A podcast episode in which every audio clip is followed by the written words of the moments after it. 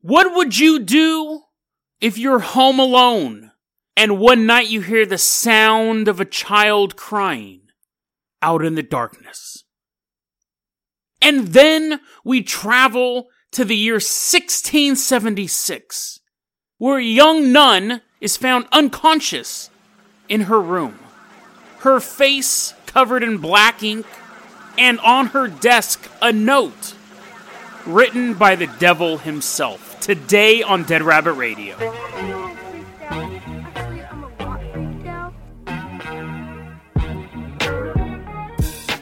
Hey everyone, welcome back to another episode of Dead Rabbit Radio. I'm your host, Jason Carpenter. I'm having a great day. I hope you guys are having a great day too. Freezing cold though. Super, super cold. I'm going to try to record this episode as fast as possible because I have a heater running in my bedroom. I'm going to take my laptop, I'm going to edit it. Bam! Let's see if I can record this in one take, half hour. Probably won't, but let's see if I can at least get it close. You might hear the occasional sound of me rubbing my little paws on my pants to keep my hands warm. Currently wearing thermals, pajama pants, jeans, a coat, a coat inside. It's that cold. A little baklava from my ears. I'm cold. But you guys want an episode? I want to record an episode, so let's do this. Our first story. Let's hop on board the Carpenter Copter, guys. Get on board. Got to scrape the ice off, put the de-icer on the helicopter.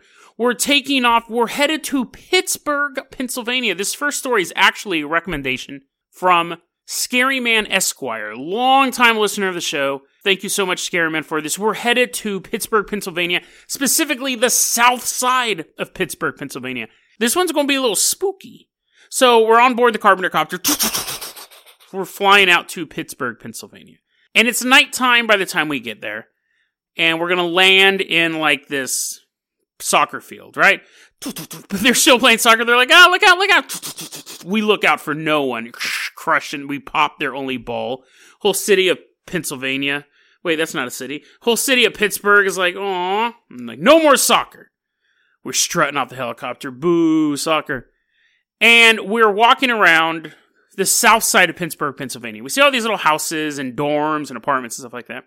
And we see across the field, we see this young woman kind of looking outside of her door. We see she has a scared look on her face. Not scared because of us, not scared because she really loves soccer balls and she's afraid that we're going to pop hers. We just notice she's kind of spooked out. So we were like, hey, lady, hey, us, yeah, we're total strangers, but we're going to come in and talk to you. So we walk over into her house and she's like, oh, I'm so glad you're here. I just heard the craziest noise outside my door. Now, this is something that's been happening all over. Well, I shouldn't say all over. So, this is what's interesting. There are four. You're like, Jason, there's a big difference between all over and four. But hold on, hold on. There are four known reports of this in the south side of Pittsburgh. And you'd have to say that it's possible there's only these four, or other people have experienced this and they haven't gone through the trouble of reporting it but four reports have come through. Primarily college students, generally later in the evening, sitting at home, doing your homework, looking up the physics of a helicopter, a helicopter landing gear on top of a soccer ball. You're like, my thesis is the helicopter will pop the soccer ball. And then outside your door,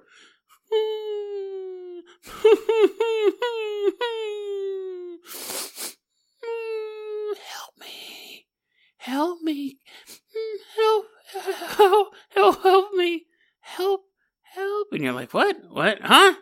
That's weird. Normally those voices are coming from inside my head, but now I'm hearing them out in the darkness of my door. Oh, help me. They're not, they're, not shrinking. These aren't the voices of people in 1950s movies slowly shrinking. Help me. And you're like looking for ants that they're writing on the back of. People are hearing the sounds of babies or toddlers crying and young children calling out for help. Help! Now, Help me! You get the point. You get the point. I don't think I, I I think we've all heard children calling out for help. Hopefully not in real life. Kids are like falling off a cliff and you're like, theater of the mind, my friend, theater of the mind. Ah. In movies, I mean. right? I don't think I've ever heard a child in real life go, help, help me, but I would know it if I heard it. So, anyways, they're calling up the police. You open up your door, or maybe not, maybe you just hear these horrible noises outside. But either way, there's nothing out there.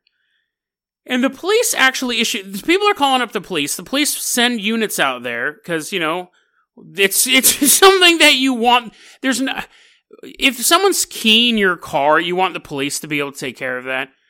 But unless you're the one doing the keying, then you're totally fine with it. But nobody's pro children screaming in the darkness. Like, no one's going to be like, what a waste of tax dollars. The police showed up and there was nothing there. Well, I hope the next time a child begs for his life, the police don't show up. That'll teach them. Like, everyone's like, yeah, yeah, it's either a prank or something scarier. Police are showing up and they don't know what to make of it. They have not caught any suspects. They have issued these statements. The police, this is from the Pittsburgh Deputy Public Information Officer. This is Kara Cruz. She's Lois Lane's cousin. Um, here's a quote. Uh, police have received multiple reports recently from people in the south side area of the city of Pittsburgh who hear what sounds like. This is interesting. I should have stated this too before I got into school. It's not the sound, it's not the sound of a child crying outside your door. It's the sound of a recording of a child crying outside your door. So th- marinate on that for a second. Let me go back to this quote. People have received multiple reports recently from people in the south side area of the city of Pittsburgh who hear what sounds like a recording of a baby crying or a child's voice asking for help. Zone 3 officers, that's not some sci-fi that's not some like sci-fi hologram cop thing. Zone 3 is the area this is taking place in. Zone 3 officers have responded to each call. In each case, four altogether, officers did not hear the sound or locate the source of the sound. However, we ask that anyone who hears something similar to these reports call 911 immediately.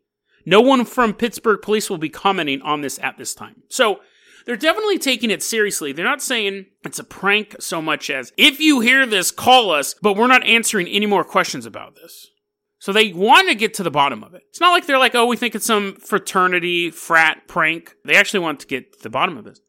The question is this, and, and this is an ongoing story. This thing's happening right now. Right now, it's happening outside your house. If you turn down the volume of the podcast, you'll hear it. Help me, help me. But here's my question What's creepier to you? The sound of a child in the darkness outside your house. Help me, help, help me. I'm assuming it sounds a little more realistic than that. It's not obviously the sound of a 43 year old man imitating a child's voice. It's the sound of a child's voice. But what's creepier? The sound of a child's voice outside your house in the darkness or the recording of a child's voice outside in the darkness? Because let me say this. If there's a kid outside your house calling for help. This is what I, I personally think the recording's creepier.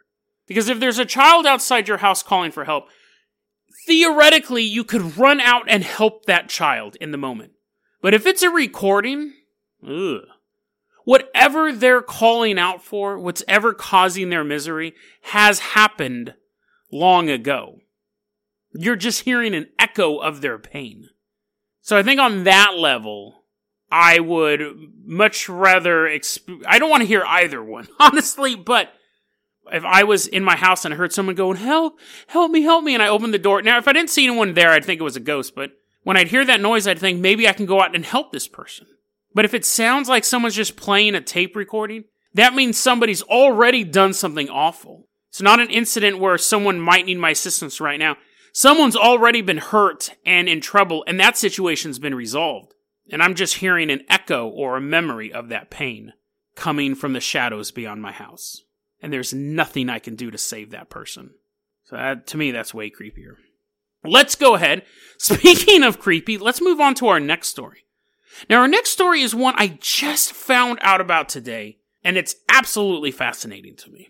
We're leaving the south side of Pittsburgh. Hopefully, this mystery is solved. Hopefully, it's just a prank. No kids were harmed in the making of this wacky escapade that's going on, hopefully. But we will keep you updated as we leave Pittsburgh, Pennsylvania. So we leave the city behind. We're headed off to Sicily, Italy, and we're going back in time to the year 1676. Helicopter is flying over a convent. The Palma di Montechiaro. I have no idea. Palma probably means like hand, right? And Montechiaro, Monte is like, well, there's the Count of Monte Cristo. So Mont, Mount. So maybe that means like the, the, and Charo means darkness, right? Oh man, if this story's fake, either my, my either my Italian's really bad or the story's fake. Or both, but Palma di Montechiaro, does that mean like the hand of the Dark Mountain Convent? Uh, maybe.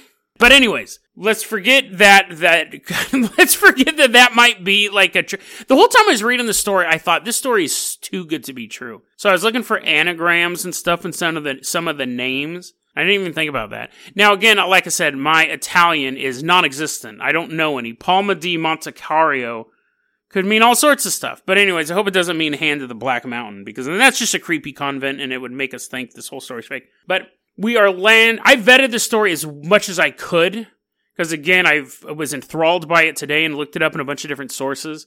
Seems to be accurate. But but anyways, let's quit building it up. We're gonna land at this convent and we're walking around. The nuns come out and they're like, "Hey, people, let's like shaking our hands. Whatever nuns do, do they bow? I don't know. They do something. they greet humans in some way or fashion." And after we're done doing the traditional nun greeting, they're like, "Hey, do you want to check out the convent? It's a pretty cool place. It's on the spooky black dark mountain in the shape of a fist of God's fist to punish all the evildoers. It's holding a giant ruler." We're like, oh. And it's scarier because the rulers in the metric system, because we're in Italy, we're like, double. Er. We go into this convent. We're walking around. They're showing us all this stuff. And they're like, this is where we like do pray, right? And then this is where we like do some more praying because we're nuns and that's all we do. And we're like, oh, pretty interesting. And then we come to this like room and we go, what's in there? And they go, oh, that's just Sister Maria and as they're looking over at their notepad file on their computer, they're like, uh, yeah, let me look that up. Uh, that is Sister Maria Crocifissa della Concesino.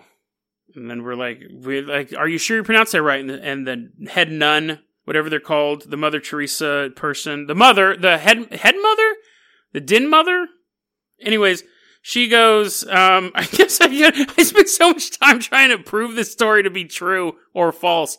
I didn't even look up basic nun, nun facts. The Mother Superior, that's it. The Mother Superior goes, yeah, I think that's how you pronounce her name. She, before she came to the nunnery, she was known as Isabella Tomasi. So anyways, Isabella Tomasi, aka Sister Maria Crocifissa della Conscienza, Zion. and we're like, can we check on this chick? We want to see it. She has such a wacky name that no one can pronounce. Knock on the door. And we don't know. She's not getting up. We're like, that's kind of rude. We're knocking again. Come on, open up. We want to talk to you. We, we want you to like, I don't know, preach to us and stuff. What, what, what do nuns do? And she's still not coming in. So Mother Superior gets her master key and she opens up the door. And there is this young nun. She's in her like 20s, mid 20s laying on the ground, uh, unconscious, so she's not making a noise. And we run over and we're like, "Wake up, wake up, dude! You're you're like something's wrong. You're not dead." So we can see you breathing. She's like rolling around. She's like, "Oh man, what?" And she rolls over and her face is covered in black ink. She's like, "Oh man, that was unexpected." But then we remembered back in time they didn't have like pens and stuff. They just had a bunch of ink laying around in like little bottles. And when you wanted to write something, you took something sharp, like a feather, because I, I, I, I don't I've seen this in movies, okay? I'm not an ink, inkologist. You take a feather or something sharp, and you stick it in the ink. I don't know why I'm explaining it to you. You guys have seen the same movies I have. Anyways, her face is covered in ink, and there's a bunch of ink, like, on the table, and um, then there's a letter on the table as well. And so she, we help her to her feet. She's all slipping in the ink. Whoa, whoa, whoa. And then we let her fall because it's funny. And she's like, jerks. We help her back up. And we're like, dude, what happened? You're like knocked out. You're all covered in ink. Like, what's going on? And she goes, you won't believe the night I had. You won't believe the night I had. Go pick up that letter. We, we pick up this letter and it's completely indecipherable. It's a combination of Greek letters and Cyrillic, Cyrillic letters, Cyrillic, Cyrillic, Cyrillic, the C Y R L L I C, Cyrillic. Anyways, it's a bunch of those letters too, right? It's Greek letters and and Cyrillic letters and a bunch of other letters that nobody can decipher. And we're like, what is this? Like, what were you doing? And she goes, dude, uh, it totally sucked. Can I at least get a towel to wipe this ink off my face? So then we give her a towel and she gets all clean. And then she tell, comes back and tells us this story. She said, last night I was just chilling in my little convent hole praying and stuff, right? And the devil came to me and everyone's like, oh, the devil wanted me to write a letter. And I said, no, no, no, I'm not going to do that. And then the devil started to like beat me up. Now, okay, so here's the thing, right? Uh, obviously, we're sitting in this monastery in 1676, and we know these people are like super religious. They've given up their life for their religion. It's not, it's not super dark ages time, but it's definitely not like the most enlightened time is it's kind of that in between phase. I think the Renaissance was kind of in full swing, but still like 1676 in a in a nunnery. You know, we're just kind of looking at each other. We're like, oh, you know, yeah, the devil came to you and like beat you up and made you write a letter. Now the letter is gibberish. You can see it in the show notes. It is it's written out as words and sentences, but makes no sense. And you're like, Jason, you can't even pronounce the word Cyrillic or Cyrillic or whatever. How do you know what their alphabet looks like? Well, even back then, and even today, they're saying it, it just doesn't make sense. So we have this basically an art, a, a letter written in gibberish that conveniently fits on one page from this woman who was all by herself, who deeply is deeply devout person. Satan shows up, beats her up, and makes her write a letter that nobody can decipher. So we're kind of like it's kind of like speaking in tongues, like what's going on here? And she says, "So the devil wanted me to write this letter. Now I know what the letter says." So we go, what does the letter say? And she goes, I'm not going to tell you. But I know what it says. It actually makes sense, but I'm not going to tell you what it says. Oh, okay. So now, again, super suspicious. There's one word that is decipherable in the letter. Oh me. Like, oh me. Or alas is another way it's been translated. But other than that, everything is this weird language. And she said that was the one time I was able to break Satan's control. And I wrote, oh me, on there or ah, Ami. It's it's written. It's in Italian. Ah, ah Ami, Ami. Ah, But anyways, that is where we're at with that. Now she says that she wrote it. She says that it was dictate, dictated to her by Satan. Satan made her do it. She broke his control for just a minute. She wrote, Oh, me. Then she became paralyzed and he made her finish writing it. And she, and then at that point, the church elders got a hold of the letter and they believed her story. They said, We actually believe this, like the way this is structured, we think it says something. But she won't tell us what it is. And that's that, really. Now, before she, she died 14 years later, and she said in that time period, Satan came to her two more times, wanted her to dictate more letters, and she wouldn't do it, and, and Satan beat her up. She wouldn't do it at all. The first letter, she kind of had to, like she got beat up and then she wrote it down. And then he appeared two more times and she would never say what the letter was supposed to say. And she didn't write the other two letters. But she ended up, the church elders did believe her story. She ended up getting venerated. She wasn't a saint, but people really believed that she had this bizarre connection to God. And over the centuries, two possible theories popped up regarding this letter. One, it was a letter that Satan wanted to send to God. Satan wanted to send a message to God, but didn't want to do it directly. So he had to use an intermediary, which would have been Sister Maria. But Satan didn't want any human to know what the letter said, so he wrote it in this crazy language.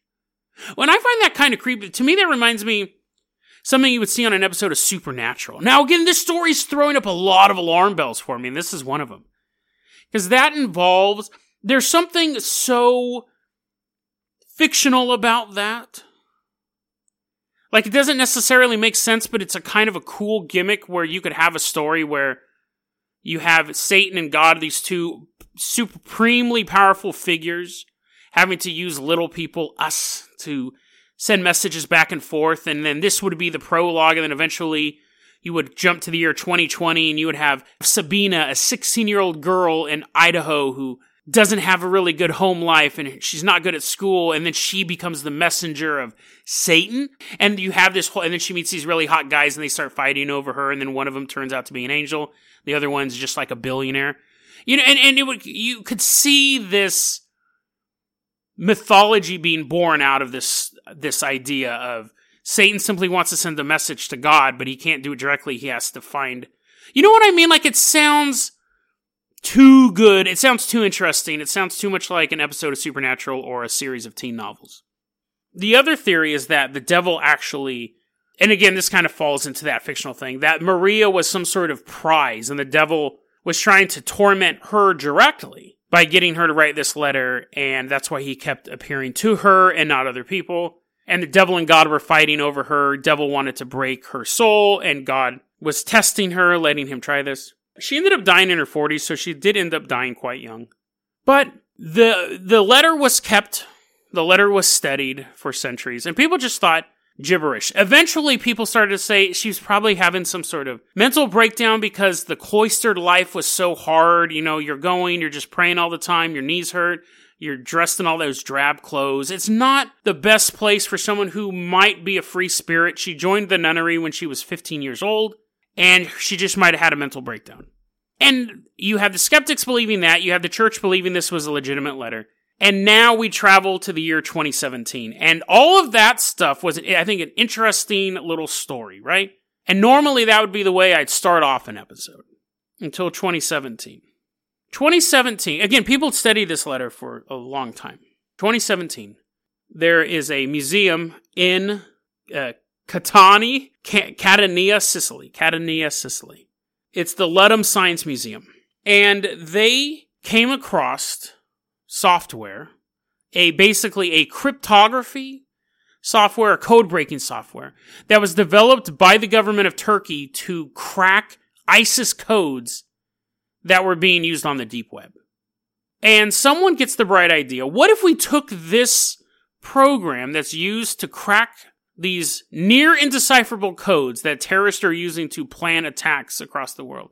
What if we use this program to decipher this letter from 1676? What do you have to lose, right? It really would prove if the letter, if you're using this advanced cryptography program and the letter's gibberish, then the letter is gibberish. But what could happen if you ran this program? Now, I'm about to read you this translation because this actually worked. There is a bit of a little asterisk to this. So, so there's a listener named Ennio. He sent me a bunch of stuff recently. A lot of it involved the region where he's from, which is in Italy, the uh, Friuli region. Because we did an episode a while back on the the Benandanti witches and warlocks. He's from that area. He's not a witch or a warlock, at least that I know of. But he sent me a bunch of stuff. I found this story on a website he said. He didn't directly send me the story, but he turned me onto this Italian paranormal website. So thank you for that. I'm about to read you an English, a Google English translation of an Italian website that's trying to translate something from ancient Greek or classical Greek and Cyrillic. I think that's how you pronounce it actually. Cyrillic alphabets run through a Turkish design program to crack ISIS codes. Okay? But I'm going to read you the quote that I have, and then I'll read you what people think this means. So this is trippy. Letter written in 1676. Here we go. Of symbols that I who claws live go. No source a misfortune, perhaps. Now certain Styx, and then there's two words that are unpronounceable. Since I, Christ Zoroastro, follow the ancient ways or seamstresses sewn by men. O oh me, restore me to serve nobody. This is ballast. System are the three a god that I feel free mortals. Z. This is why they are always. The fact that you're even able to get that much that is comprehensible, real words, from gibberish written in classical Greek and that other language that no one was able to translate because and I should say this they could look at the letters and go those letters make sense but they're not sa- spelling out words so they look at the Greek letter for alpha and they go well we know what alpha is But that word that it's in it doesn't make any sense. It was written in a code. And you go, but Jason, that's just a string of words. This is what people think the letter is, is meaning. I got this quote from another article. God thinks he can free mortals. This system works for no one. And it also says that that's just one part of it. They're also saying that there are like when it's talking about Christ, it's talking about God, it's talking about Zoroaster, which is another ancient deity, old, old world deity. When it talks about the river Styx, when it makes a reference to Styx. When it talks about the seamstresses sewn by men, people believe the letter is making a reference that God, and when it talks about the three a God that I feel free mortals, that God and the Trinity are made up by man.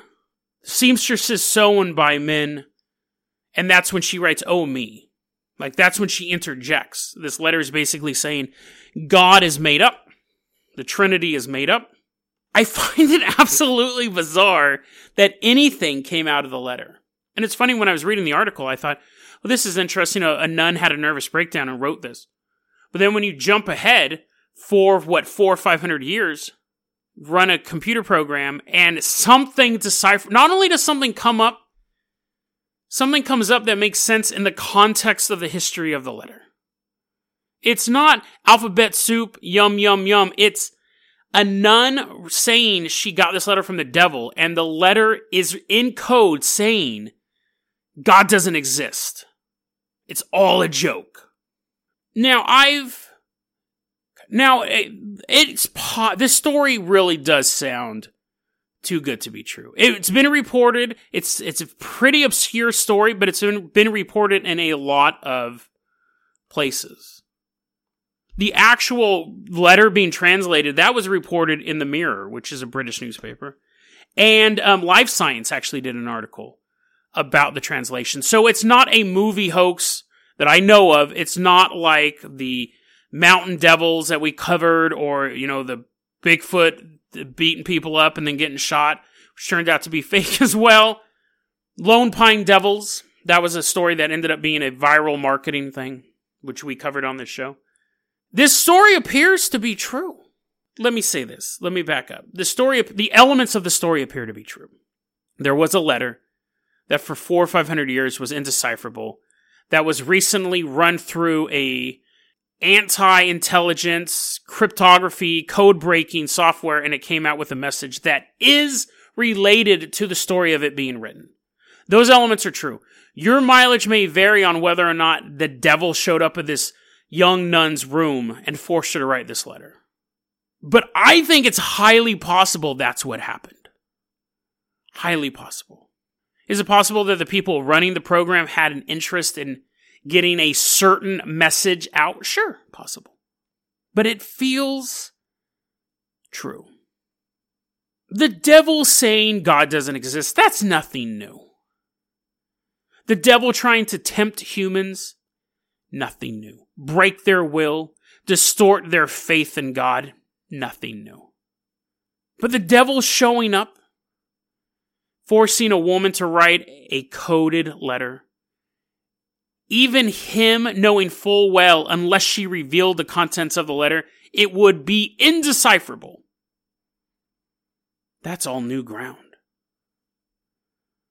The devil putting out a message that no one would know about for hundreds of years until technology had advanced to the point where it could decipher ink on ancient parchment. There's a couple questions that come up, obviously. One, why Maria? Two, why this message? Three, what were the other messages that Maria refused to relay? But the most important question I feel is this Could it happen again today? Is it possible the next time that you're home alone, sitting in your room all by yourself? The inkwell is long gone, but your laptop, your tablet, your phone is always accessible. And when you're alone, in the dark, You feel that presence just outside of your field of view. It has a message it wants you to deliver to the world. A message that will destroy the faith of all around you. Will you have the willpower to fight the urge to write that letter? Or will you be convinced by the darkness? Will you just become a tool of the Prince of Lies? Deadrabbitradio at gmail.com is going to be our email address. You can also hit us up at facebook.com slash deadrabbitradio. Twitter is at deadrabbitradio. Dead Rabbit Radio is the daily paranormal conspiracy and true crime podcast. You don't have to listen to it every day, but I'm glad you listened to it today. Have a great one, guys.